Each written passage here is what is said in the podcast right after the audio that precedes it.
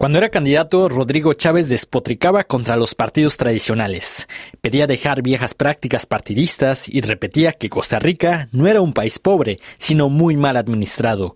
Y efectivamente, Chávez era un candidato sin antecedentes políticos, pero ello no le habría impedido replicar las estructuras financieras paralelas, unas prácticas para obtener más dinero destinado a la logística electoral, que explicó a RFI Eugenia Aguirre Raftaco, investigadora del Observatorio de la Política Nacional de Costa Rica.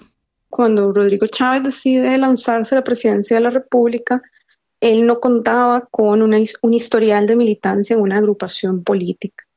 En consecuencia, buscó a partidos políticos ya establecidos en el país que pudieran servirle de plataforma para tener acceso a su candidatura.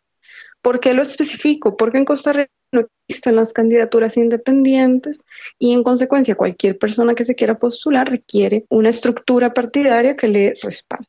Entonces, teniendo ese elemento claro, lo que se está denunciando es una estructura de financiamiento paralelo que le sirvió al presidente Chávez, en aquel momento candidato, tener acceso y, y utilizar recursos para ir promoviendo su candidatura previo a oficializarla a través de un partido político. Costa Rica Próspera es el nombre del fideicomiso y habría sido creado por el Partido Progreso Social Democrática, la plataforma con la que Chávez ganó.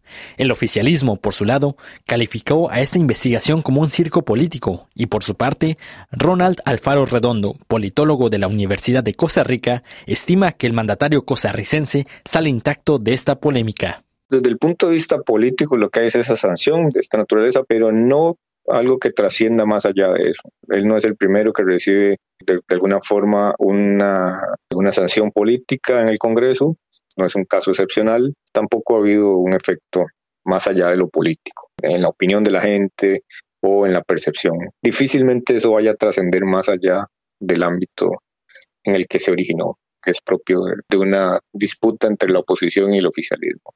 El presidente Chávez cuenta con un importante respaldo popular. En su último reporte, el Centro de Investigación y Estudios Políticos de Costa Rica asegura que la popularidad del mandatario se eleva a un 53%.